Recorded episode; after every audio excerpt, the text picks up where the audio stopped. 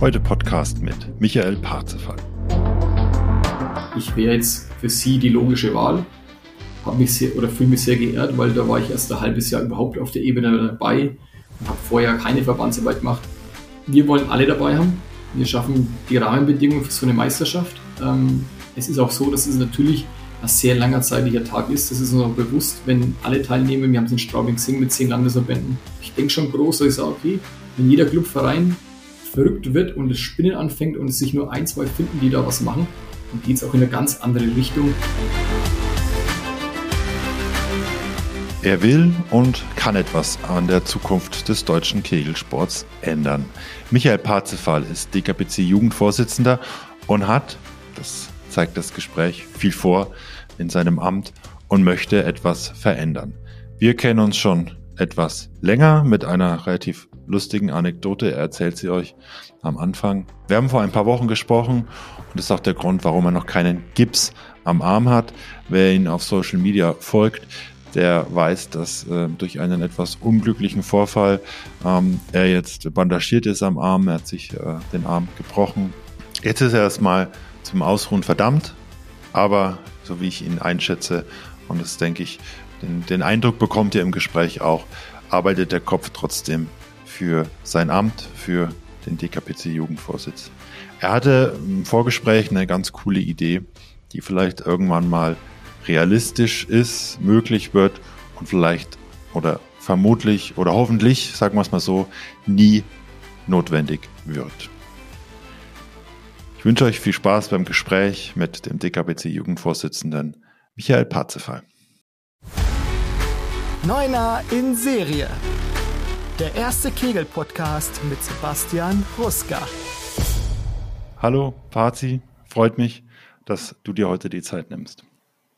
Ja, vielen Dank, Sebastian, für die Einladung. Ich fühle mich riesig geehrt, wenn man sieht, wen du schon alles da interviewt hast und dass ich jetzt einer der wenigen oder noch wenigen bin, der jetzt da dabei sein darf, fühle ich mich, wie gesagt, riesig geehrt und ja, freue mich sehr auf das Gespräch mit dir. Gerne. Du hast ja eine Funktion, die jetzt nicht äh, unwichtig ist im deutschen Keglerbund Klassik, die vor allem für die Zukunft sehr wichtig ist.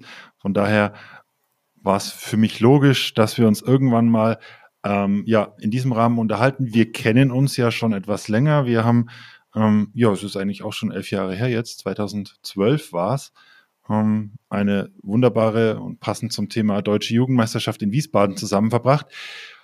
Und ich war damals auch schon technikaffin unterwegs. Ähm, du hast dann eine Ankündigung gemacht. Erinnerst du dich noch dran? Ja, da erinnere ich mich sehr äh, daran, sehr gut daran und ähm, habe das auch schon öfter selbst als Anekdote irgendwo angebracht. Also du bist da mit der Kamera rum und ich glaube, ich weiß noch genau, wo das war. Das war, glaube ich, Raststätte Würzburg. Also wir waren von Exakt, Bamberg ja. noch gar nicht so weit weg. Wir waren damals 2012 in Wiesbaden mit drei Jugendmannschaften, U18 männlich, KV U18 weiblich. Damals.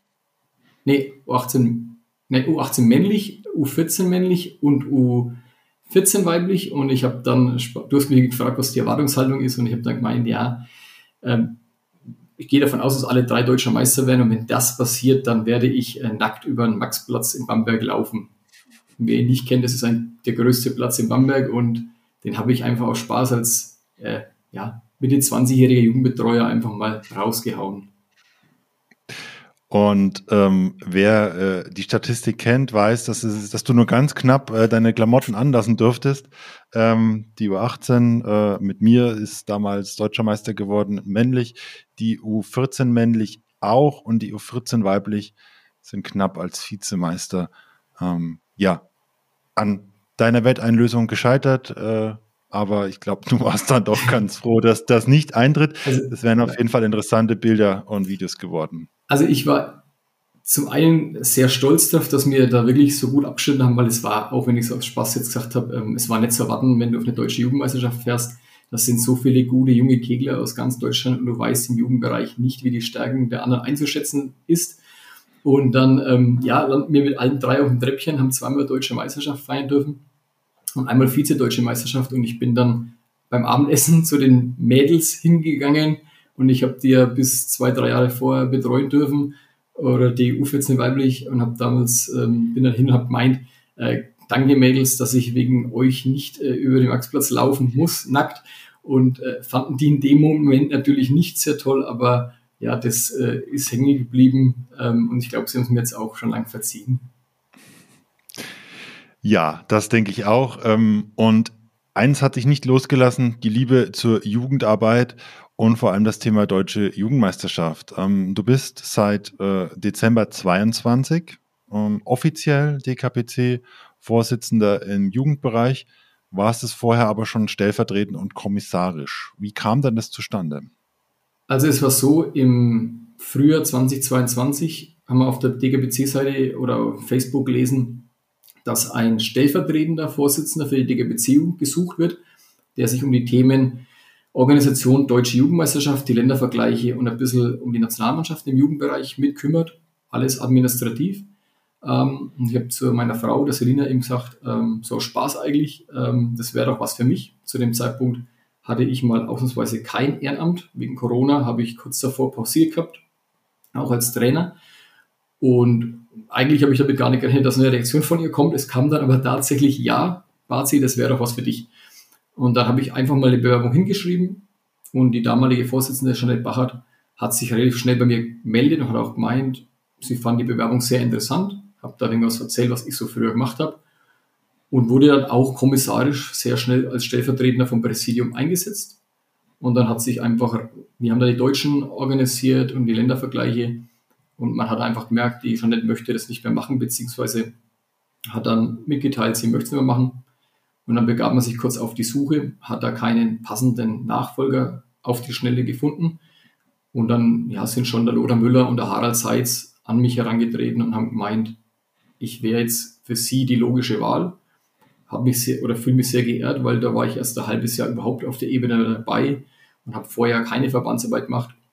Und es hat mich einfach gefreut, dass das erstmal so gesehen wird, dass ich da in dem Bereich gute Arbeit mache oder gemacht habe. Und ähm, dann habe ich es eben mit der Familie abgesprochen und habe mich dann im Dezember als Vorsitzender aufstellen lassen und wurde dann auch ja, genommen. Und seitdem fungiere ich eben an der Spitze der DGBC-Jugend, was für mich immer noch nicht unrealistisch ist oder, oder nicht greifbar, aber ich fühle mich sehr geehrt, gehe das Ganze mit Demut und Stolz an, ähm, weil ich ja aus einem ganz anderen Bereich vom Sportkegeln komme. Mhm. Du kommst ähm, aus Ebermannstadt ähm, in der fränkischen Schweiz. Ähm, das Tor zur fränkischen Schweiz, glaube ich sogar. Man sagt das Herz zur fränkischen Schweiz. Das ist im Landkreis Forchheim. Äh, das Tor zur fränkischen Schweiz nennt sich gern Forchheim. Ja, genau. Okay, dann ähm, das Herz zur fränkischen Schweiz klingt auch schöner als das Tor, ähm, weil durchs Tor fährt man noch durch. Im Herzen ist man gerne.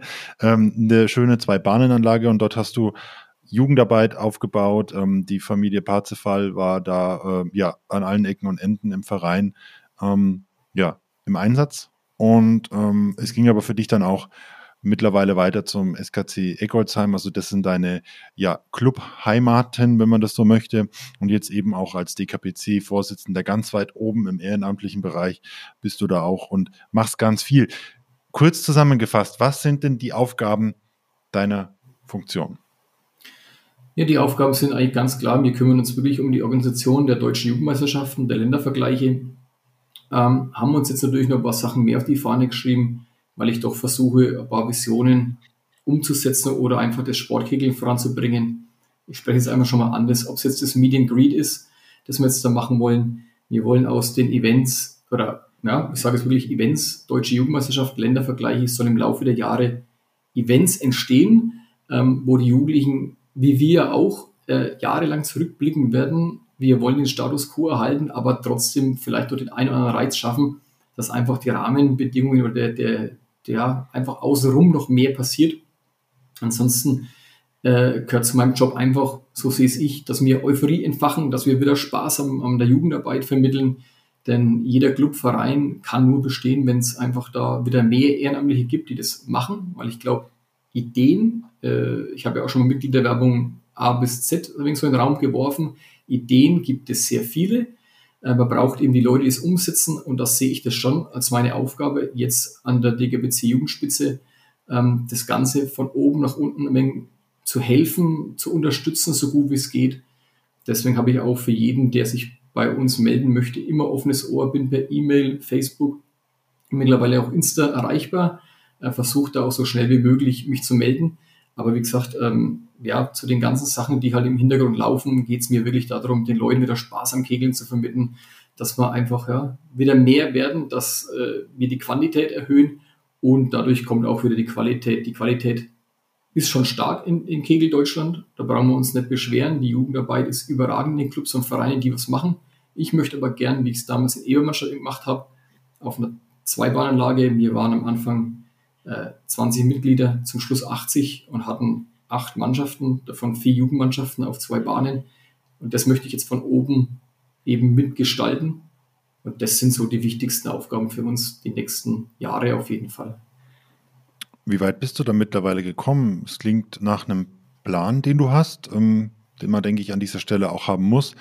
Ähm, aber wie weit bist du oder ihr, du und dein Team? Es gibt ja noch Corinna Team und Mario Teichmann, Entschuldigung. Ja. Ja, wir, wir stecken da völlig in der Anfangsphase irgendwo drin. Das erste Jahr, also ich bin jetzt seit genau einem Jahr im Vorsitzender. Ähm, ich habe mich jetzt in meiner Rolle zurechtgefunden, habe jetzt monatlich die Präsidiumssitzungen, kann jetzt die Leute einschätzen, die alle sehr für die Jugend schon brennen. Ähm, und ich vorne weg halt und wir wollen, äh, ja, also die, die Visionen, die wir haben, werden wir jetzt so peu à peu umsetzen. Es sind schon ein paar Sachen äh, im Hintergrund. Was sind das für Visionen? Ja, wie gesagt, also ich, mir, mir schwebt schon so vor, ein paar verrückte Geschichten, deutsche Jugendmeisterschaften deswegen aufzulockern mit, mit Infowende. Das klingt jetzt alles ein altbacken, aber kein Mensch weiß, wer die DGBC-Jugend ist. Und die DGBC-Jugend, das sind nicht nur die drei, die du angesprochen hast, Mario Teichmann als Abteilungsleiter Sport, meine Stellvertreterin, die Corinna Team, die auch vor einem Jahr neu dazu kam, dann für meinen Posten. Die DGBC-Jugend sind alle Landesjugendvertretungen von Brandenburg bis Württemberg, von Südbaden bis Thüringen rüber, Hessen und Rheinland-Pfalz und was wir alles für Landesverbände haben, ähm, die sie jetzt auch vor kurzem getroffen haben, wie du eingangs schon gesagt hast. Ähm, das ist ein großes äh, Gremium. Wir treffen uns auch einmal, einmal, im Jahr zu einem Workshop, wo wir gewisse Themen angehen möchten. Ähm, und da ist meine Aufgabe auch mit das als Team zu sehen, äh, die Meinungen alle zuzulassen, aufzunehmen, zu kanalisieren, was kann man machen, was ist sinnvoll. Ähm, ist sehr, sehr spannend und ich glaube, äh, da kann man noch so, so viel machen. Aber wie gesagt, jetzt sind wir ein Jahr im Amt, jetzt sind wir angekommen, mhm. ist meine Meinung. Und 2024 ähm, geht es absolut in die Richtung Events organisieren, also anders als vielleicht sonst.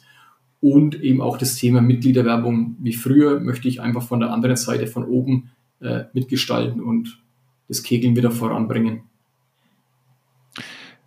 Du hast es, und da haben wir im Vorfeld auch geschrieben, das Thema Mitgliederwerbung, äh, dein Heimatverein Ebermannstadt von 20 auf 80 Mitglieder entwickelt. Ähm, wie, wie kann das äh, im großen Stil im DKPC funktionieren? Es gab ja schon immer mal Ansätze, es gab schon immer, oder es, es ist ja kein Thema, was jetzt äh, heute neu auf den Tisch gekommen ist. Das ist ja ein Prozess, der läuft über Jahre, aber irgendwie lässt sich der Prozess, dass die Mitglieder immer weniger werden, über Jahre auch nicht aufhalten. Ähm, was sind da so deine Ideen, deine Gedanken, die ihr jetzt 2024 angehen wollt bei dem Thema? Das Thema ist ja grundsätzlich was ganz Allgemeines. Das zieht sich durch die ganze Gesellschaft, durch viele andere Sportarten auch. Für uns speziell fürs Kegeln. Äh, für mich stellt sich die Frage, wie kriegen wir nicht nur junge Leute auf die Kegelbahn, sondern wie kriegen wir die Leute wieder dahin, dass sie Jugendbetreuer machen, dass sie im Verein als Schatzmeister, Kassier, als Vorstand, als Abteilungsleiter, wie kriegen wir die Leute wieder an den Kegelverein dran, dass sie auch ihren kleinen Verein vielleicht auch am Leben erhalten. Da hatte ich einmal die Idee, äh, die Idee dieser Mitgliederwerbung oder Ideensammlung A bis Z, wo ich auch angefangen habe, äh, alle Ideen zu sammeln, ähm, auch schon über Facebook sonstiges äh, Werbung dafür gemacht habe, dass die Leute mir was schicken, dass man Materialien hat.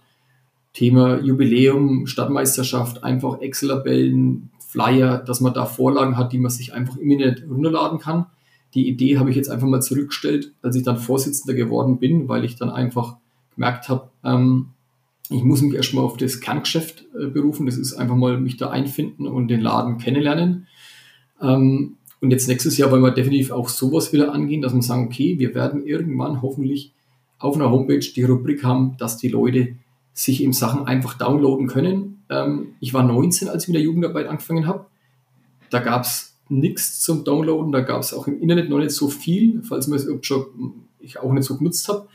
Ähm, das ist ja auch schon 20 Jahre her, muss ich an der Stelle sagen. Also ist jetzt eine ganz andere Zeit gewesen und dann kann man sich natürlich auf unserer Seite einfach ähm, ja noch Ideen suchen, die vielleicht für einen passen, wo man sich ausprobieren kann, die vielleicht klappen, beim anderen vielleicht nicht. Im Grunde geht es einfach darum, dass die Leute draußen wieder was machen, wieder mehr machen, wieder fürs Kegeln brennen und äh, ja, das ist so der Knackpunkt, den ich sehe. Ähm, ja, Kegeln voranbringen. Hm. Die Idee zu sagen, es gibt gute Beispiele, die gelingen oder die funktioniert haben, ähm, sei es Events, sei es aber auch ja Plakate, Flyer, wie du gesagt hast, und die auch zu präsentieren, zu zeigen, okay, das hat mal irgendwo anders funktioniert, also kann es bei dir auch im Verein Klar. klappen, ähm, finde ich finde ich sehr gut und das hatte ich ja auch in der Episode mit Matthias Schnetz und ähm, Susi Straub auch so als Kindergedanken zu sagen, okay, bei denen gelingt's, was machen die, was machen ja. die richtig offensichtlich, dass man es entsprechend auch äh, kopieren kann, wenn man das möchte. Also finde ich einen guten Ansatz. Ja. Ähm, die, die sozialen Netzwerke spielen ja mit Sicherheit, also müssen meiner Meinung nach dann eine gute Rolle spielen. Ähm, wie, wie seid ihr denn da aufgestellt oder was gibt es denn für Gedanken in die Richtung? Das ist jetzt nicht so ganz mein Steckenpferd, muss ich ganz ehrlich sagen. Da hoffe ich natürlich auf äh, interessierte Jugendliche, die vielleicht das jetzt auch hören oder allgemein, wie gesagt, die, da bin ich sehr offen. Der eine oder andere hat sich schon an mich gewendet mit TikTok-Videos. Auf Insta gibt es einen Jugendlichen, glaube ich, aus Nordbaden, der jetzt mehr so Kegel-Memes macht, um mhm. lustige kleine Videos. Das ist auch schon was für die kleine Kegelszene. Ansonsten, ähm, Insta, Facebook ist natürlich für jeden Verein, für jeden Club total wichtig. Wir versuchen uns da auch in aufzustellen. Deswegen bin ich jetzt persönlich auch in Insta, um einfach den Austausch mit Jugendlichen zu haben. Und ich muss wirklich sagen, äh, das klappt wirklich gut. Und ich ähm, äh, alleine schon während der Siegerehrung der deutschen Jugendmeisterschaft, wo ich da, keine Ahnung, eine Stunde vorne gestanden bin, hatte ich bei 30, äh, hatte ich bei Facebook 30 neue Freundschaftsanfragen die ich auch sehr gern angenommen habe, cool. um da auch wirklich äh, Fragen oder sonstiges mal zu beantworten, wenn irgendwas auftaucht.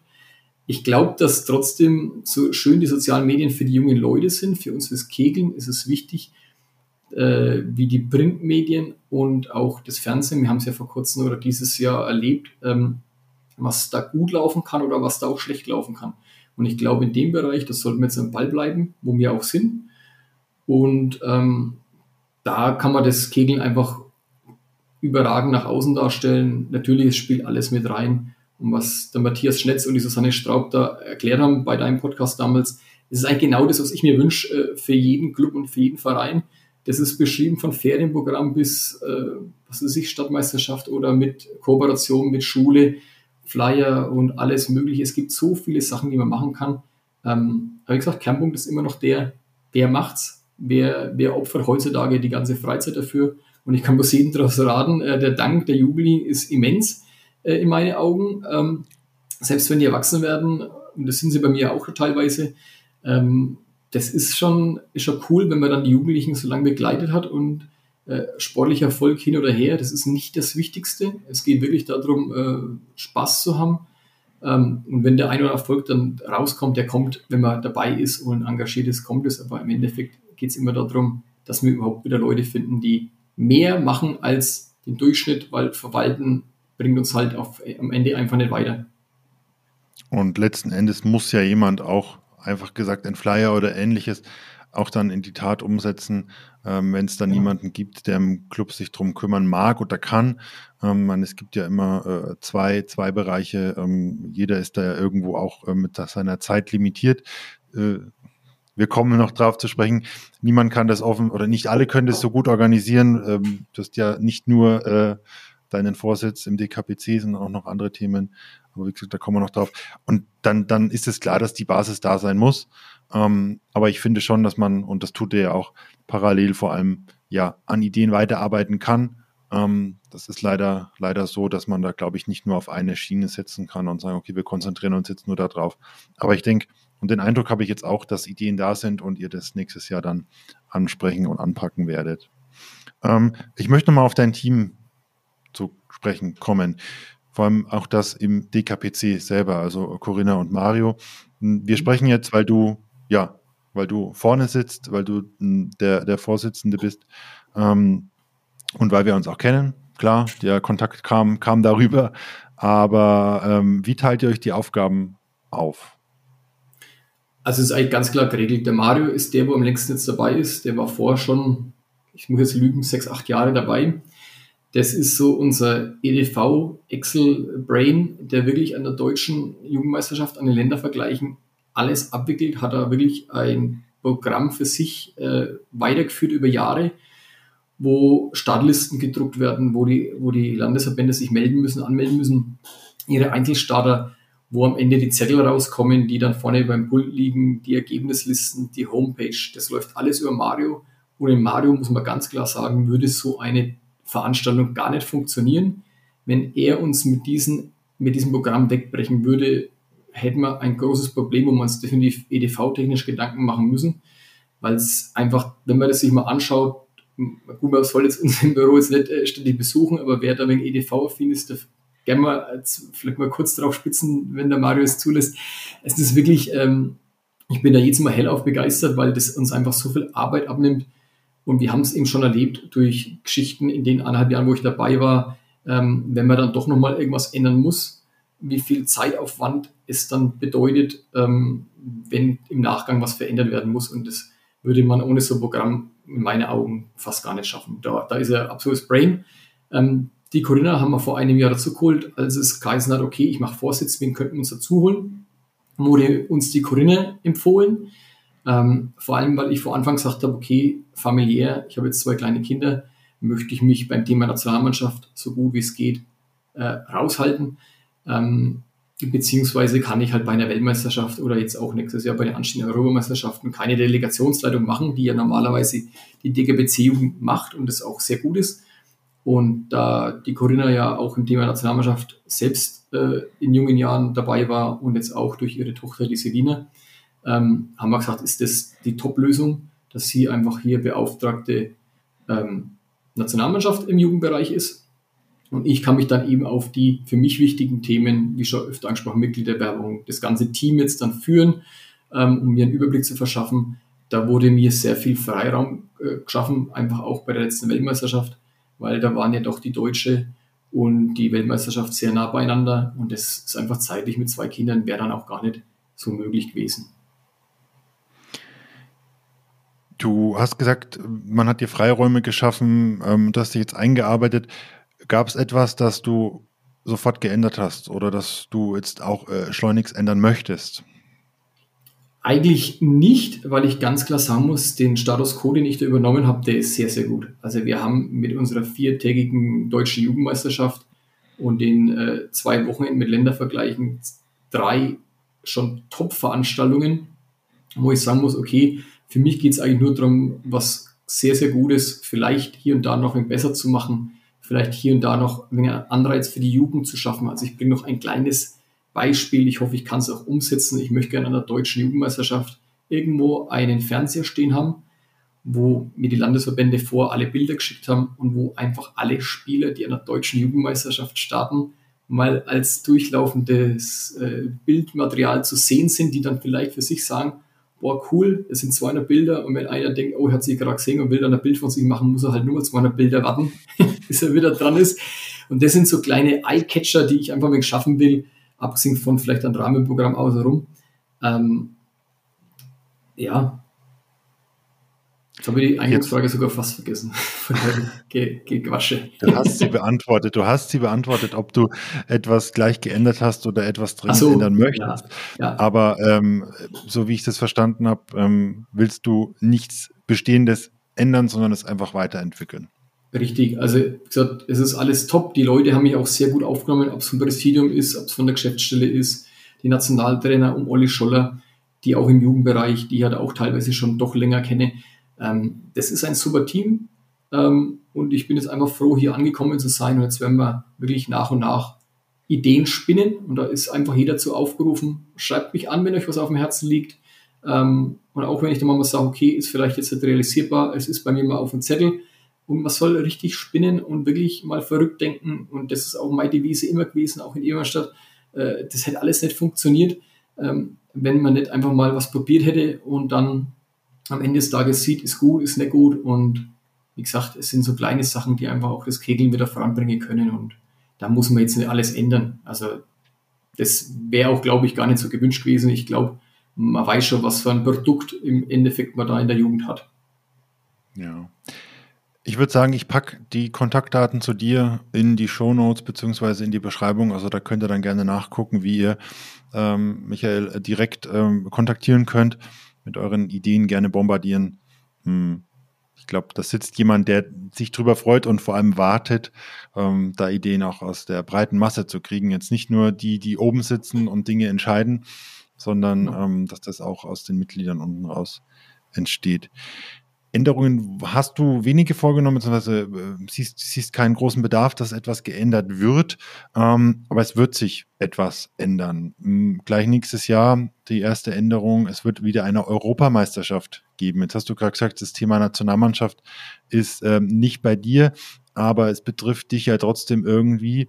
Ähm, wie seht ihr denn als Team diese ja, Entwicklung, dass jetzt dann neuer Wettbewerb oder neuer, neu, neuer Wettbewerb wieder mit Mannschaft auch ähm, ja, startet.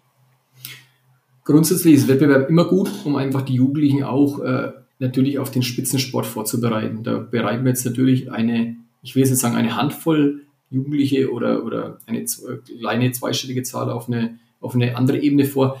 Ähm, ich kann es für mich noch nicht so richtig einordnen, ob es jetzt gut oder schlecht ist. Dafür bin ich einfach noch nicht lang genug dabei. Ähm, es ist für uns natürlich als DGBC finanziell, aber auch natürlich personell eine große Herausforderung, weil so hat natürlich auch der, der Nationaltrainer nicht nur alle zwei Jahre ein Team-Event, sondern er hat jetzt jedes Jahr ein Team-Event. Dann kommen wir noch für den U14-Bereich, ist ja der Einzelweltpokal, glaube ich, auch geändert auf mehrere Starter. Also da kommt für uns schon, ähm, ja, Belastung ist eigentlich das falsche Wort. Also an sich muss man sich auf solche Veranstaltungen auch tierisch freuen. Wir reden von einer Europameisterschaft in unserem Sport, den man dann dementsprechend auch vermarkten kann. Ähm, aber man darf halt die, im Hintergrund die Herausforderungen nicht unterschätzen. Ähm, und wir werden da sicherlich das Beste draus machen, weil wir im Jugendbereich einfach Top-Leute haben. Äh, Ob es als Spieler, oder Trainer, Betreuer oder auf Landes- und, Vereinsebene ist, die die Jugendlichen darauf vorbereiten. Ähm, ja, also wir haben jetzt gesagt, wir warten auch erstmal jetzt ab, wie es dieses Jahr läuft, was dann wirklich unterm Strich da passiert. Es ist wirklich alles sehr spannend. Es war für uns auch lange Zeit nicht klar, was der Beschluss da im Mai, was der wirklich bedeutet. Jetzt Im Mai auf der WM in Warashin wurde das genau. beschlossen, genau. genau. Das hat sich dann so rauskristallisiert, dass tatsächlich angedacht ist, einfach eine zweite Team, äh, einen zweiten Teamwettbewerb zu schaffen. Den nehmen wir jetzt an geben da auch wieder unser Bestes und ähm, werden dann nach uns unterhalten. Aber ich denke, Deutschland als, als Hochburg, als vor allem im Jugendbereich oder allgemein im, im Kegelsport, wird das sicherlich äh, immer eine große Rolle spielen. Und ich denke, ja, wenn es so einen Wettbewerb dann gibt, dann ist er da und dann muss man erstmal mit den Umständen einfach klarkommen und vielleicht dann andere Lösungsansätze finden, wenn wir aus irgendeinem Grund sagen, ob es finanziell, personell oder sonstiges Schwierigkeiten gibt, dann muss man halt im Nachgang gucken, wo müssen wir anpassen, wie packen wir es an, um einfach da uns gut aufzustellen. Ich weiß nicht, ob ich es an anderer Stelle im Podcast schon mal gesagt habe, aber ich denke darüber, dass die Wahrscheinlichkeit gestiegen ist, dass man als junger Sportler, als junge Sportlerin international auf einer, ja, eigentlich Weltmeisterschaftsbühne ist. Ist ja nur ein anderer Titel, ähm, der einfach, ähm, ja, Europameisterschaft heißt, aber Weltmeisterschaften finden bei uns ja immer nur in Europa statt. Also ich finde es positiv, ich verstehe den finanziellen Aspekt und dass es mehr Aufwand ist, aber für die Sportlerinnen und Sportler, und auf die kommt es ja drauf an. Also Mitglieder gewinnst du nicht in Funktionären und Trainer, sondern ähm, bei den, den Jugendlichen, bei den Sportlerinnen, ähm, finde ich es jetzt positiv, weil du einfach einen weiteren Anreiz hast, die Wahrscheinlichkeit wird größer, dass du irgendwann mal, dass du auch mal international spielst und was ja gerade im Jugendbereich auch so ist. Ich ähm, kann davon ein Lied singen.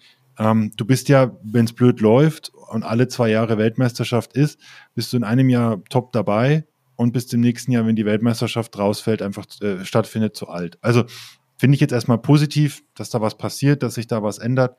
Und klar, man muss es dann bewerten, jeder für sich. Ähm, aber ich finde es gut, wenn, wenn da Lösungen gefunden werden, ähm, dass das äh, für Sportlerinnen und Sportler weitergeht. Ja, also ich glaube, auch die jugendlichen Sportler werden das überragend finden. Ne? Und äh, wie gesagt, also wenn wir jetzt dabei sind, äh, ich kann mir, also ich persönlich kann mir nicht vorstellen, dass wir irgendwie mal für so einen Wettbewerb als Deutschland sagen, wir machen es nicht. Also äh, auch wenn es dann irgendwie. Gab es schon mal in der Historie, aber das waren andere Gründe, Entschuldigung. Ja, ja. ja also ich kann jetzt auch nur für mich sprechen. Ne? Also ich bin auch nicht der, der es entscheidet oder allein entscheidet, aber grundsätzlich, wenn es solche Wettbewerbe gibt und wir sind da Vorreiter und äh, haben den Background von vielen, vielen Jugendlichen, die das gern machen möchten, dann werden wir auch äh, dafür Sorge tragen und alles dafür geben, dass das auch stattfindet mit Deutschland. Auch in Deutschland tut sich was ähm, und ähm, das äh, sieht man hinter dir so ein bisschen. Du hast ähm, in den letzten Wochen auch ordentlich die, ja, die, die, die Werbetrommel dafür gerührt. Ähm, es wird ein Meet and Greet geben. Ähm, Im ersten Moment habe ich gedacht, na gut, Kegler sind ja eigentlich sehr nahbar. Also äh, man, man, es geht ja. um Manuel Weiß, den man äh, treffen kann in Bamberg, mit ihm trainieren und ähm, zum Mittagessen. Aber ähm, warum nicht sowas Offizielles? Also fand ich eine sehr gute Idee. Wie, wie kam es denn dazu? Ne, das kam eigentlich wirklich durch Manu Weiß. Der hat ja da das seine Ironman Challenge, äh, Kegler Challenge gemacht, die wirklich überragend einfach ist, aus, einfach auch, auch aus sportlicher Sicht. Da kann ich ein bisschen mitreden, ähm, dass er unter dieser Vollbelastung solche Kegelzahlen spielt. Ich will jetzt nicht ins Detail eingehen, aber äh, es kann sich jeder mal schlau machen, was ein Ironman für eine körperliche Belastung vom Sport her darstellt und dann eine technische Sportart hinzukriegen. Und ich sage jetzt einfach, muss eine Zahl spielt dann beim ersten Kegeln 6,55 und viel, viel schwächer ist er dann auch nicht geworden. Also über, über 18 oder 16 Stunden. Einfach mega. Und er hat einfach von Anfang gesagt, er sammelt bei der Aktion Spenden für die DGBC-Jugend. Und unterm Strich kamen dann 1000 Euro zusammen. Und er hat einfach noch irgendwas draufgelegt von sich. Fand ich wirklich eine Wahnsinnsaktion. Und er kam dann eigentlich schnell auf mich zu und hat gesagt, okay, äh, hier ist das Geld, was macht man?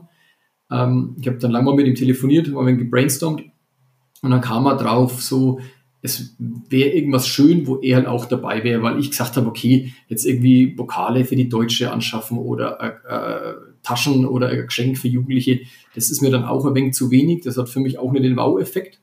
Ich hoffe, dass wir jetzt den Wow-Effekt geschafft haben, indem wir das sagen, Meet and Greet in Bamberg ähm, mit noch weiteren Bundesligaspielern. Also insgesamt sollen die Jugendlichen, dürfen die Jugendlichen an dem Tag mal fünf Bundesligaspiele treffen. Die Welche sich, sind ähm, noch bitte? geheim? Welche sind noch geheim? Die Namen sind noch nicht bekannt, weil ich da noch in Gesprächen mit denen bin, ob es zeitlich einfach klappt. Ich kann bloß sagen, sie sind wohntechnisch im Raum Bamberg, habe aber dafür, also wir haben gesagt, ähm, wir können denen nichts zahlen, also die kriegen auch keine Anreise oder Übernachtung, sonstiges, die machen das auch alle freiwillig und äh, für die Bereitschaft bin ich schon mal sehr dankbar. Ähm, es werden aber definitiv äh, Spieler aus verschiedenen Vereinen sein, ähm, da wo ich versuche einfach viele zu berücksichtigen, dass jeder auch wenn so seinen Verein oder seinen Werdegang her beschreiben kann. Geht natürlich immer in die Richtung Spitzensportler, Nationalmannschaft. Da laufen eben gerade die Anfragen und da haben die Jugendlichen einfach auch mal die Möglichkeit, du sagst es richtig, ähm, Kegeln oder Kegelstars sind eigentlich schon zum Anfassen da, aber das Problem ist halt oft, dass bei den Spielen du auch einfach die Zeit nicht hast. Und hier habe ich so gedacht, dass äh, zwölf Jugendliche aus zwölf Landesverbänden, ähm, die dann los werden, ähm, an einem Freitagabend anreisen. Und am Samstag geht es dann auf die, Stift, auf die Bahn der Stiftung Eintracht in Bamberg. Ähm, wir fangen dann nach dem Frühstück einfach an mit den ersten zwei Spielern oder Spielerinnen. Ähm, äh, 40 Minuten Rede und Antwort, dann 20 Minuten Aufwärmprogramm und dann dürfen die ersten sechs Jugendlichen auf der Sechsbahnanlage selbst 120 Wurf kegeln. Dann ist kurze Pause, Mittagessen, ich kenne das ganze Programm jetzt nicht ganz im Kopf. Und dann kommen einfach die nächsten zwei Bundesligaspiele, ähm, die sich dann eigentlich vorstellen. Da habe ich auch vielleicht noch die eine andere Idee, die wir an dem Tag machen können, dass auch das ein richtiges Event wird, wo keiner der zwölf Jugendlichen das jemals vergisst. Ähm, und dann dürfen eben die Zweiten auch die 120 Wurf kegeln. Und am Ende kommt als Highlight natürlich dann der Manu nochmal der dann eine Stunde für Fragen und Antworten steht und deshalb mal im Rahmen außerhalb der Kegelbahn wirklich kleiner Kreis, wo man vielleicht einfach, wo die, wo die Bundesliga-Stars zum Anfassen sind, wie man es halt von anderen Sportarten kennt. Ähm, die Resonanz ist bis jetzt sehr gut. Es kommen Bewerbung, Bewerbungen rein.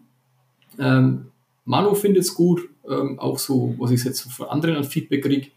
Ähm, ja, ich glaube und hoffe, das ist einfach eine schöne Nummer und ich freue mich riesig, dass das einfach äh, dann im Juni stattfindet und es darf sich jeder bis, ähm, das sage ich jetzt auch gleich, bis Mitte Mai bewerben. Ich sage jetzt mal so zwischen 10. und 11. Mai machen wir dann Ende, weil wir werden direkt an der Deutschen Jugendmeisterschaft in München am 12. Mai werden wir dann diese zwölf Lostöpfe mal auf die Kegelbahn stellen und dann werden wir eben den jeweils einen aus, aus dem Landesverband rausziehen und dann hoffen wir, dass alle sich darauf freuen und ein Event haben, das sie eben, wie gesagt, nie mehr vergessen werden. Das ist das Ziel.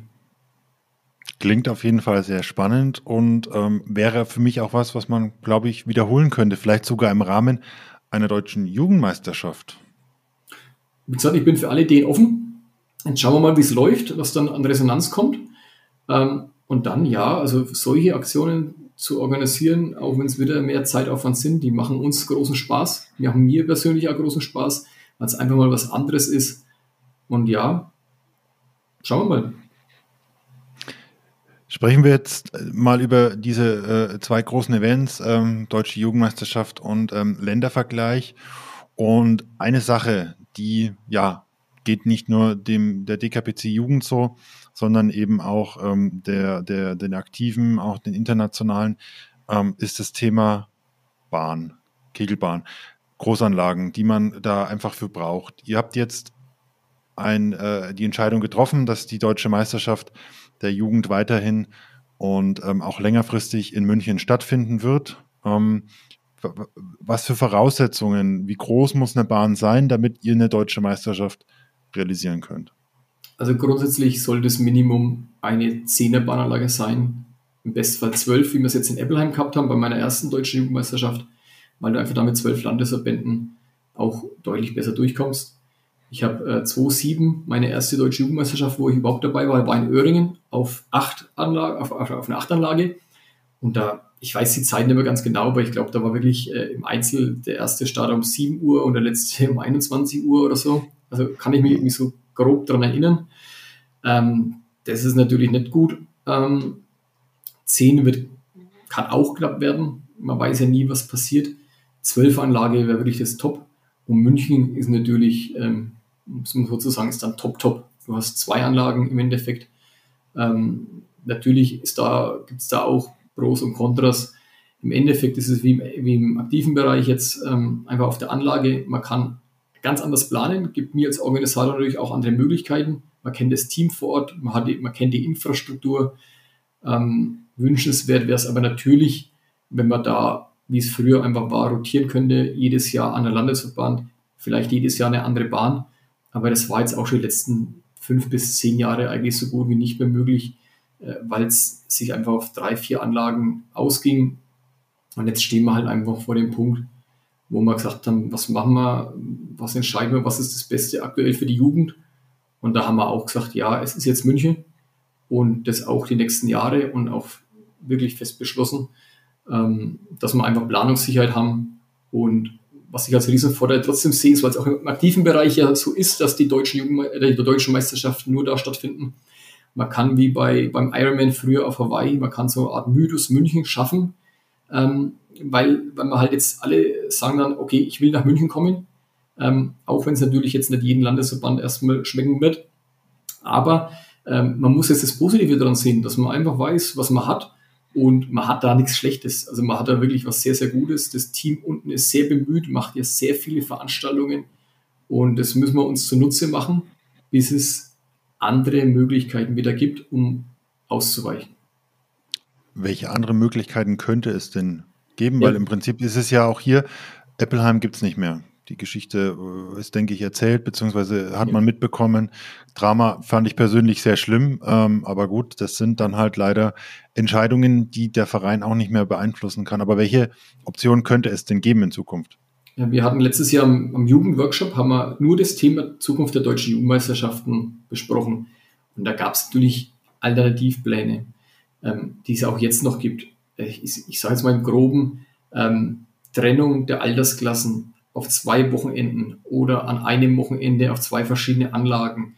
Verlängerung der deutschen Jugendmeisterschaft von vier auf fünf Tage, um das jetzige Programm durchzukriegen. Veränderung des Programms hier und da. Also es ging da sehr, sehr ins Detail würde für mich oder für uns einfach auch diese, ja, wie gesagt, diesen Mythos, diesen gewissen Flair, den die deutschen Jugendmeisterschaften einfach ausstrahlen für die Jugendlichen, schon ein bisschen, äh, ich will jetzt sagen zerstören, aber ändern Du warst oft auf einer deutschen Jugendmeisterschaft. Ich durfte oft als, als junger Kerl, als Betreuer zumindest dann dabei sein. Und äh, jede einzelne deutsche Meisterschaft, wo ich dabei war, habe ich nicht vergessen.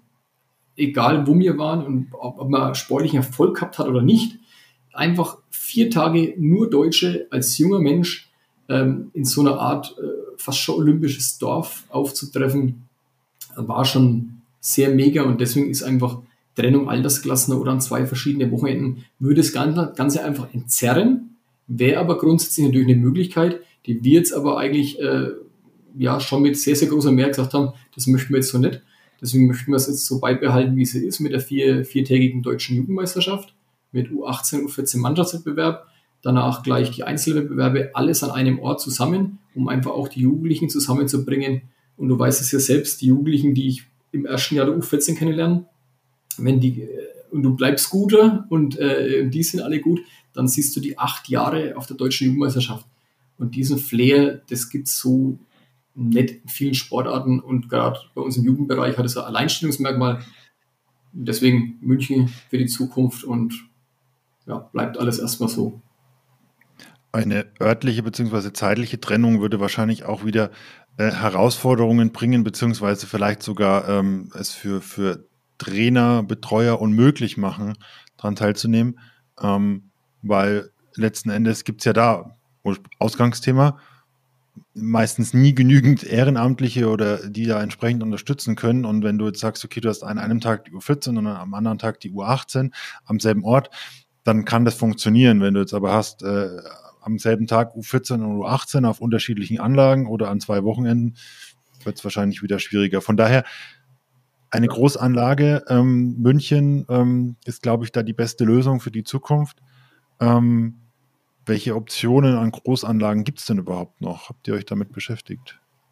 Also großartig beschäftigt haben wir uns im Detail jetzt nicht mit, wo gibt es jetzt noch welche Anlage. Wir haben zwar mal geschaut, es gibt schon hier und da mal noch, noch Anlagen, aber wir waren uns eigentlich äh, da bei dem Workshop ziemlich schnell einig, dass es auf München hinausläuft. Das wurde von einem Landesverband vorgeschlagen und man hat dann innerhalb der ersten halben Stunden, Stunde schon festgestellt, da ist großer Konsens und hat dann zwar noch die Alternativpläne angearbeitet, auch mit Zeitplänen, hat aber bei Pro- und Kontralisten auch schnell gemerkt, ja, in die Richtung geht's, wir haben es in der Schublade, wir wollen es nicht rausholen. Gottes Willen, das, das wollen wir wirklich nicht. Ähm, deswegen, ja, werden wir einfach mal abwarten. Es gibt schon noch ein paar Achter, ein paar Zehner, dass du sagen könntest, du könntest es eben trennen oder wie auch immer. Aber wie du schon angesprochen hast, für Betreuer, die mit, wie mir damals vielleicht mit mehreren Mannschaften da sind oder mit mehreren Einzelstartern, ähm, Kostenfaktor ist höher, organisatorisch ist es für uns höher. Wir müssten uns vielleicht als Team zerreißen, falls es alles am, am einen Wochenende stattfindet, vielleicht bei zwei Bahnenanlagen, die ein näher beieinander sind. Da gibt es schon gut Kontrapunkte und ja, ich hoffe einfach, dass wir jetzt die richtige Entscheidung getroffen haben. Es kamen aber auch in Ebbelheim schon viele Leute auf mich zu, die schon mitbekommen haben, dass im Hintergrund wenn darüber diskutiert wird, was ganz klar war, ähm, die dann immer gesagt haben, also es kamen eigentlich nur Leute auf mich zu, die gesagt haben, bitte zerstört nicht diese deutsche Jugendmeisterschaft, wie sie jetzt ist. Und das haben wir nicht und werden wir nicht und, und hoffen, dass einfach ja, sich trotzdem im Laufe der Jahre irgendwo irgendwie verrückte Kegler zusammentun ähm, und es doch wieder doch irgendwo hier und da eine größere Anlage gibt, die man bespielen kann. Jetzt, wo wir so drüber sprechen, kommt mir eine Idee von dir wieder in den Kopf. Wir haben ja vor langer Zeit schon mal telefoniert. Ähm, und die Lösung dieser Probleme, die ja nicht nur im Jugendbereich da sind, die bei den Aktiven da sind und ähm, auch international, dass sich eben vieles auf München konzentriert und es kann ja alles passieren, dass München irgendwann mal und temporär oder generell gar nicht mehr zur Verfügung steht. Auch dort sind ja Ehrenamtliche, die ähm, ja diese, diese Großevents äh, äh, schultern und wuppen. Ähm, du hattest mal die Idee gebracht, dass der DKPC vielleicht irgendwann mal eine Großanlage selber baut und die betreibt. Also die Idee, ich finde sie, ich finde sie super. Äh, ich wäre sicherlich jemand, der da gleich dabei wäre. Ähm, also ich weiß jetzt nicht, in dem Jahr haben wir natürlich jetzt so viele Themen besprochen, auch im Präsidium und nicht natürlich über Schaffung einer eigenen Anlage. Ich weiß nicht, ob es da schon mal den Plan gegeben hat äh, und ob es den mal geben wird. Aber grundsätzlich ist es, äh, ja, wie gesagt, verrückte Ideen darf man haben. Ähm, da muss man sich natürlich überlegen, wer betreibt so eine Anlage unterm Jahr, wenn halt keine Meisterschaften sind. Äh, man muss eine Region finden, wo es vielleicht, ich sage jetzt mal, ich spreche jetzt einfach mal für die, für die Region, wo ich bin. Das ist ja doch ziemlich zentral von Kegel Deutschland. Und du hast auch trotzdem noch viele Zwei-Bahnanlagen. Du müsstest dich halt mit drei, vier, fünf Vereinen äh, mal besprechen, ob die das unterm Jahr machen würden. Natürlich ist es ein riesen Kostenfaktor, ähm, wo man schauen muss, wo bekommt man Zuschüsse her. Ähm, ja, die Idee ist äh, verrückt. Ganz abwegig ist in meinen Augen nicht. Man muss halt einfach gucken, was ist möglich, äh, wo, mit wem können wir das finanziell stemmen als DGBC, als Fach Fachverband. Ähm, ja, vielleicht spricht mir jetzt nach der Episode dann auch mal jemand vom Präsidium drauf an und sagt, Bazi, was erzählst du da für ein Quatsch? Ähm, aber wie gesagt, ähm, man muss solche Gedanken natürlich zulassen. Ähm, München besteht und besteht auch hoffentlich für immer. Man weiß es aber auch nicht, was mal passieren würde, wenn es die Bahn einfach auch aus irgendwelchen Gründen nicht mehr geben würde. Ähm, ja, und wie gesagt, Alternativen sind immer gut. Das wäre natürlich schon, ja, ein Wahnsinn, wenn wir eine eigene Anlage hätten. Aber wie gesagt, das würde so viel Planung mit sich bringen. Wie gesagt, zur Idee kann ich nur sagen, ja, warum eigentlich nicht, ne? Aber da, das warum eigentlich nicht, kann ich ja beantworten, weil es einfach echt, äh, das ist schon eine krasse Nummer. Ein weiteres großes Event, auch da sind es dann zwei Wochenenden für die unterschiedlichen Altersklassen, ist das Thema Ländervergleich. Und da war ja vor kurzem in Lorsch. Wie lief denn die Veranstaltung aus deiner Sicht? Also die Ländervergleiche, beide Straubing U18, Lorsch U14, sind sehr gut in meinen Augen verlaufen, organisatorisch wirklich vor Ort, auch von den Ergebnissen und was wir uns von den Jugendlichen äh, wünschen und erwarten. Äh, beim Ländervergleich, für die, die es nicht kennen, ist es so, da muss der Jugendliche, also eine Mannschaftswertung von den Landesverbänden eben, ähm, die Bundesländer spielen da gegeneinander, ähm, müssen eben 120 Wurf kegeln, dann müssen sie ähm, gewisse Distanz laufen. Im U18-Bereich sind es 2400 Meter für die männlichen und 2000 Meter für die weiblichen Spieler. Und ähm, bei der U14 sind es dann, glaube ich, 1600 und 1200 Meter. Ähm, und dann müssen sie noch äh, dreimal eine Minute Seil springen bei der U18 und dreimal 45 Sekunden bei der U14. Und das wird dann eben zusammen addiert. Da gibt es Punkte auf den Athletikteil. Und von dem her muss ich sagen, wir haben jetzt, das sind jetzt die, seit ich dabei bin, hatte ich jetzt vier Ländervergleiche. Und 2022 war so, dass viele Jugendlichen aus diversen Gründen ähm, das Laufen nicht geschafft haben. Also es gibt da auch ein gewisses Zeitfenster. Ich glaube, bei der U14 müssen sie die Distanz in 15 Minuten schaffen und bei der U18 in, in 18 Minuten. Ähm, und da gab es wirklich viele äh, Sportler und Sportlerinnen, die einfach 2000 Meter oder 2400 Meter in 18 Minuten nicht geschafft haben. Die es vielleicht körperlich äh, nicht so weit waren, um das zu schaffen oder auch vom, vom, vom Lauftempo her. Wie gesagt, diverse Gründe haben es viele nicht geschafft. Ich würde fast sagen, es geht sogar in die Richtung 10 Prozent. Dieses Jahr war es so, wir haben als Mittel, um die Jugendlichen zu animieren, ein gewisses, eine gewisse Strafe eingeführt, nämlich für jede Runde, die man nicht schafft, also bei der U18 männlich, mussten die halt sechsmal 400 Meter laufen. Wenn man eine Runde nicht geschafft hat, hat man zehn Minuspunkte bekommen. Das klingt im ersten Moment erstmal dramatisch und schlimm. Wir haben auch lange überlegt, was machen wir, um einfach da vielleicht mehr Begeisterung oder den Stellenwert auch auf diese Sparte zu legen. Das Ende vom Lied war, wir haben jetzt vier Ländervergleiche gehabt mit circa 200 Jugendlichen und bei der U14 hat jeder das Laufen geschafft, ob männlich oder weiblich. Und bei der U18 war es in Straubing so, da gab es einen Jugendlichen, der äh, die letzte Runde nicht in, den, in der Zeit geschafft hat, also der die 2400 Meter nicht in 18 Minuten gelaufen ist. Das Schöne an der Geschichte war aber, dass dann seine Mannschaftskollegen äh, auf die letzte halbe Runde zu ihm rübergelaufen sind, um mit ihm zu laufen. Und auch ich habe es wieder nehmen lassen und habe ihn die letzten 200 Meter begleitet. Das war einfach eine schöne Situation. Das, ähm, das war Teamgeist. Ähm, das will man ja auch sehen an so einem Event, auch wenn man es sportlich dann vielleicht nicht geschafft hat, dass es einfach zwischenmenschlich wunderbar funktioniert hat. Und ein Mädel hat, glaube ich, hat, glaube ich, nach zwei Runden von fünf eben, glaube ich, Wadenkrämpfe gehabt und hat deswegen abgebrochen.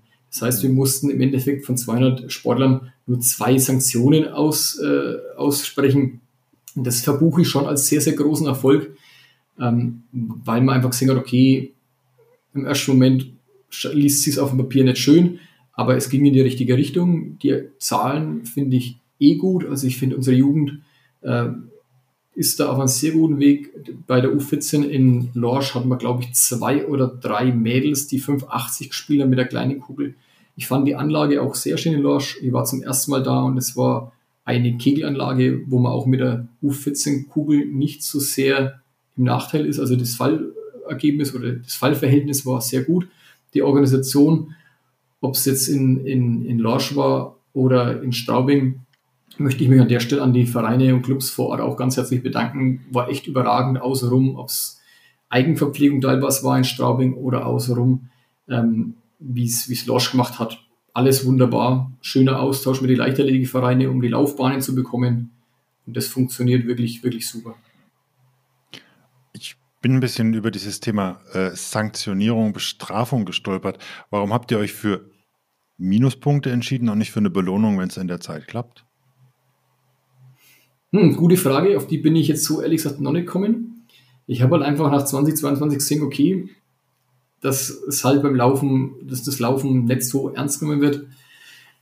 Ja, vielleicht ist das einfach so, dass man, dass man halt allgemein eher an Strafen äh, rankommt, beziehungsweise man kann halt, man kann das Seil springen, man, man sieht durch das, da ist ähm, ein Fenster mit dabei, wo man sieht, wie viele Umdrehungen im da waren.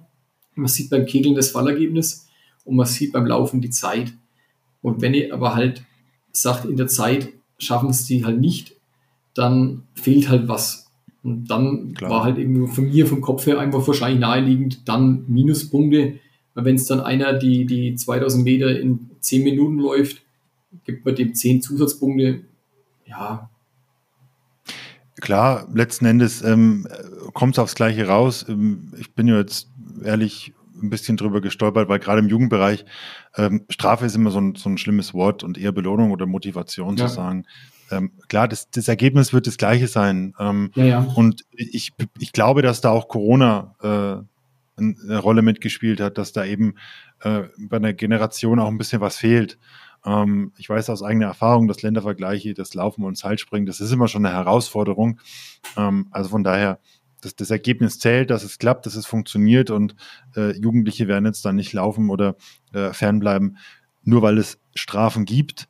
Ähm, aber, und ich glaube, das war in Lorsch auch ein Thema, ähm, es waren gar nicht alle Ländes, Länderver, Länderverbände dabei. Also Sportler sind nicht ferngeblieben, aber Länderverbände, oder? Ja, Landesverbände. Also so in Straubing waren es zehn von elf Landesverbänden, die eigentlich immer teil oder die eigentlich immer bei allen Veranstaltungen dabei sind und in Lorsch waren es acht. Was sind die Gründe, dass die Landesverbände da nicht dabei sind? Bin ich fast der falsche Ansprechpartner, müssten wir auch die Landesverbände mit ins Boot holen. Das sind unterschiedliche, äh, also von einem weiß ich, der hat gesagt, okay, ist ein kleiner Landesverband, bauen erst U14 wieder auf, haben da jetzt nicht so große Konkurrenz, ähm, wollen sie vielleicht nicht gleich verheizen oder vielleicht, äh, ja, aus diversen Gründen halt einfach sagen, okay, bauen wir erstmal auf ja, es gibt einen großen Landesverband, der teilnimmt, der aber noch nie bei der U14 teilgenommen hat. Die Gründe sind mir da aber auch nicht so wirklich bekannt. Deswegen, Klar. ja. Ich sehe es nur als Punkt, wenn man und äh, du die Events ja aufbauen willst und weiterentwickeln willst, dann äh, wäre es ja interessant, warum Landesverbände nicht dabei sind und gerade dass ähm, Bayern nicht dabei war bei der U14, ähm, war in meiner Bubble bin ich ehrlich, äh, wurde das hoch und runter diskutiert. Äh, mit Susi und Matthias sind ja auch zwei Trainerinnen und ähm, ja, aus Bayern dabei gewesen, die ja, die einfach bei mir in Facebook, wenn ich ehrlich bin, so ein bisschen präsent sind.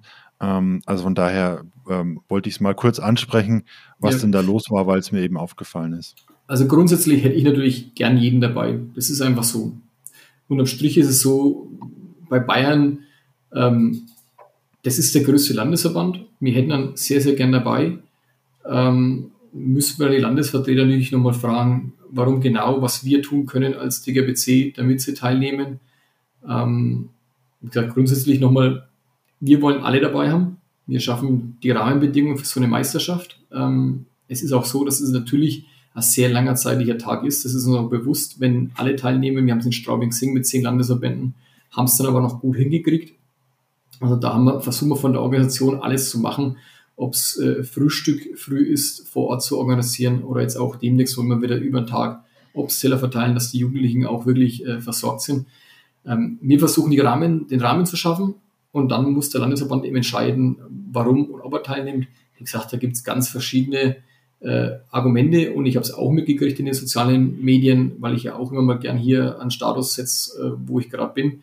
Und da habe ich auch gemerkt, dass die Leute unter meinem Bild auch mal äh, darüber diskutiert haben, warum der eine oder dieser Landesverband eben nicht dabei ist. Ähm, ja, aber wie gesagt, das muss dann der Landesverband entscheiden, ob er eben einen U14-Kader verschickt. Und ja, hm. mehr kann ich jetzt, kann ich dazu eigentlich gar nicht sagen.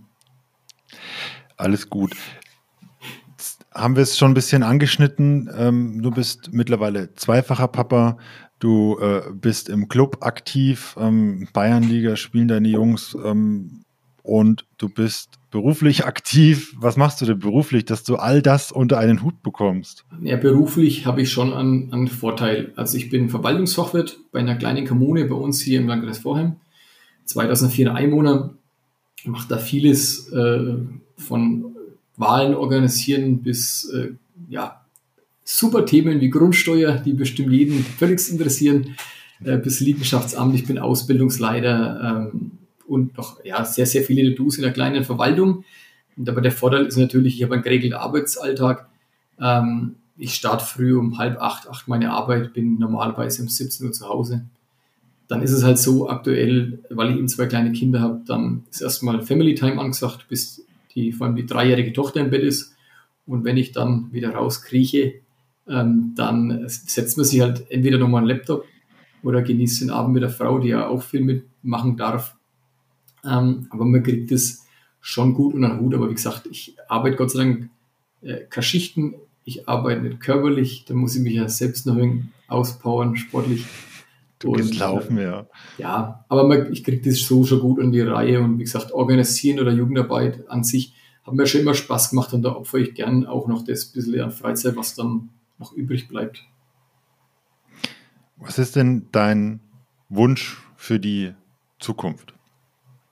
Ja, meine Zukunft, äh, meine, ja, meine Zukunft, meine Hoffnung ist natürlich, äh, dass wir die Leute da draußen wirklich euphorisieren können, dass da einer andere sich jetzt denkt, jawohl, ich mache wieder Jugendarbeit, wie es nach dem Podcast wieder Susi und bei Matze auch rüberkommen ist, dass man einfach reingeht in den Club, wieder aus Spaß an der Jugendarbeit einfach sich hinstellt. Man muss jetzt nicht gleich der beste Trainer sein. Es geht wirklich darum, dass man was macht, dass man, dass man sagt, okay, Kegeln ist ein schöner Sport, ich mache das gern. Ich mache den Sport ja auch schon lange Jahre nicht mehr aktiv, muss ich an der Stelle ja sagen. Aber mir macht es trotzdem noch Spaß, sich eben mit Sportlern oder Jugendlichen äh, da auf die Bahn zu stellen, die voranzubringen, ähm, den Club aufzubauen, Vereinsarbeit zu betreiben. Das ist sowas Schönes, eine Weihnachtsfeier zu organisieren. Hat man jetzt erst letzte Woche bei uns.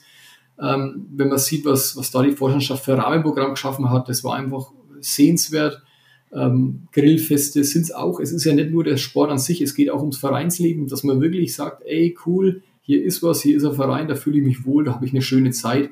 Darum geht es irgendwie bei allem im Leben.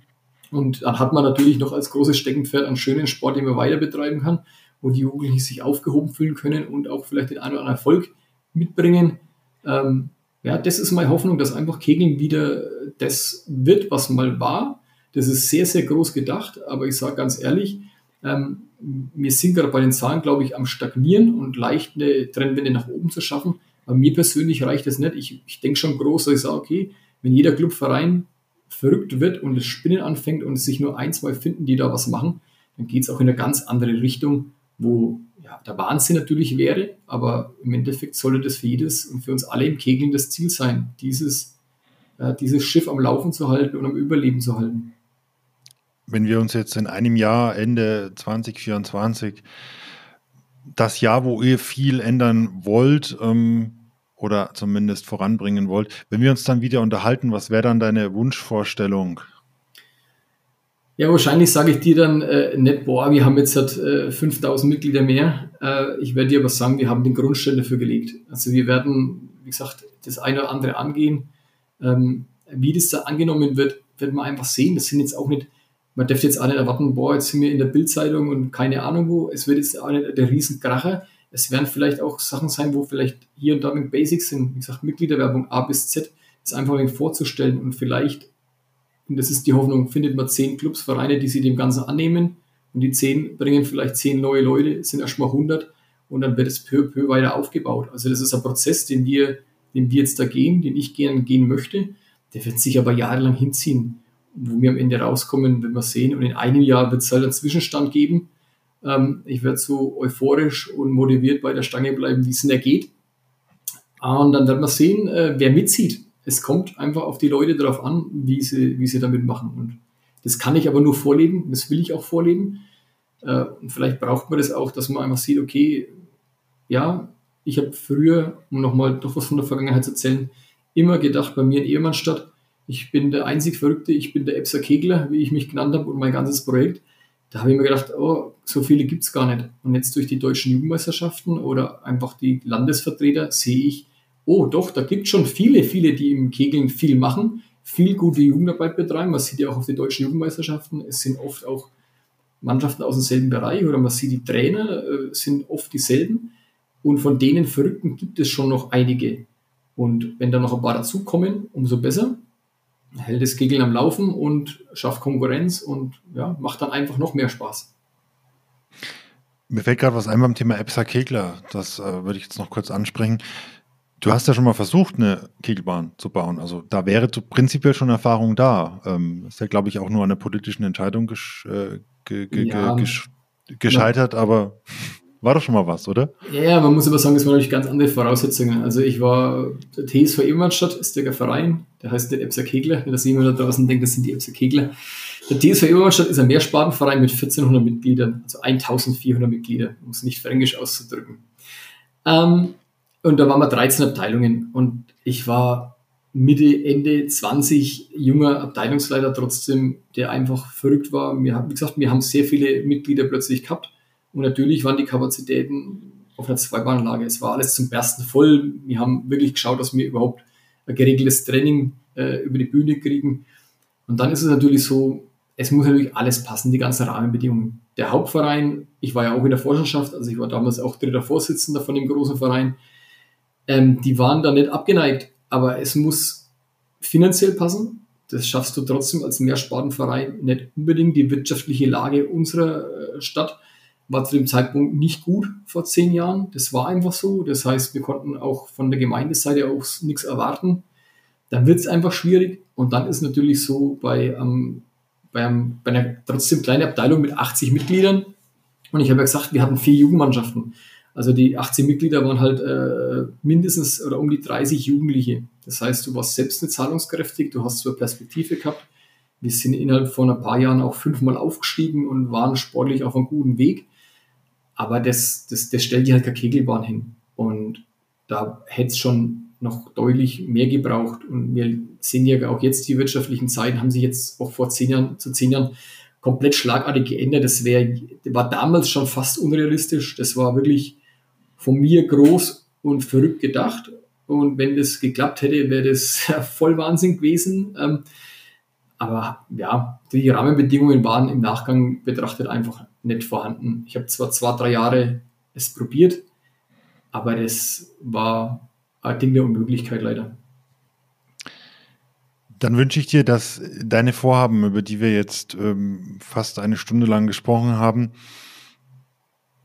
nicht unmöglich sind. Davon gehe ich auch aus. Das, was du erzählt hast, ähm, klingt logisch und ähm, ich wünsche dir viel Erfolg, dir und deinem Team, dass das äh, funktioniert. Ich werde es äh, verfolgen und ähm, ja, die Einladung steht. Ende 24 können wir gerne eine erste Bilanz machen, einen ersten Zwischenstand. Und ähm, freut mich, dass du dir die Zeit genommen hast und dass wir so offen und ehrlich sprechen konnten. Wie gesagt, viel Erfolg bei dem und vielen, vielen Dank für deine Zeit. Sebastian, jederzeit wieder gern und äh, großes Lob und Dank an dich. Äh, ich muss wirklich sagen, der Podcast für mich kommt sehr gut an. Es ist wieder ein Medium, das es im Kegel nicht gegeben hat und ist für alle, die zuhören, auch so, egal was ihr Hobby habt oder neben dem Kegeln, überlegt mal, wie ihr euch da einbringen könnt.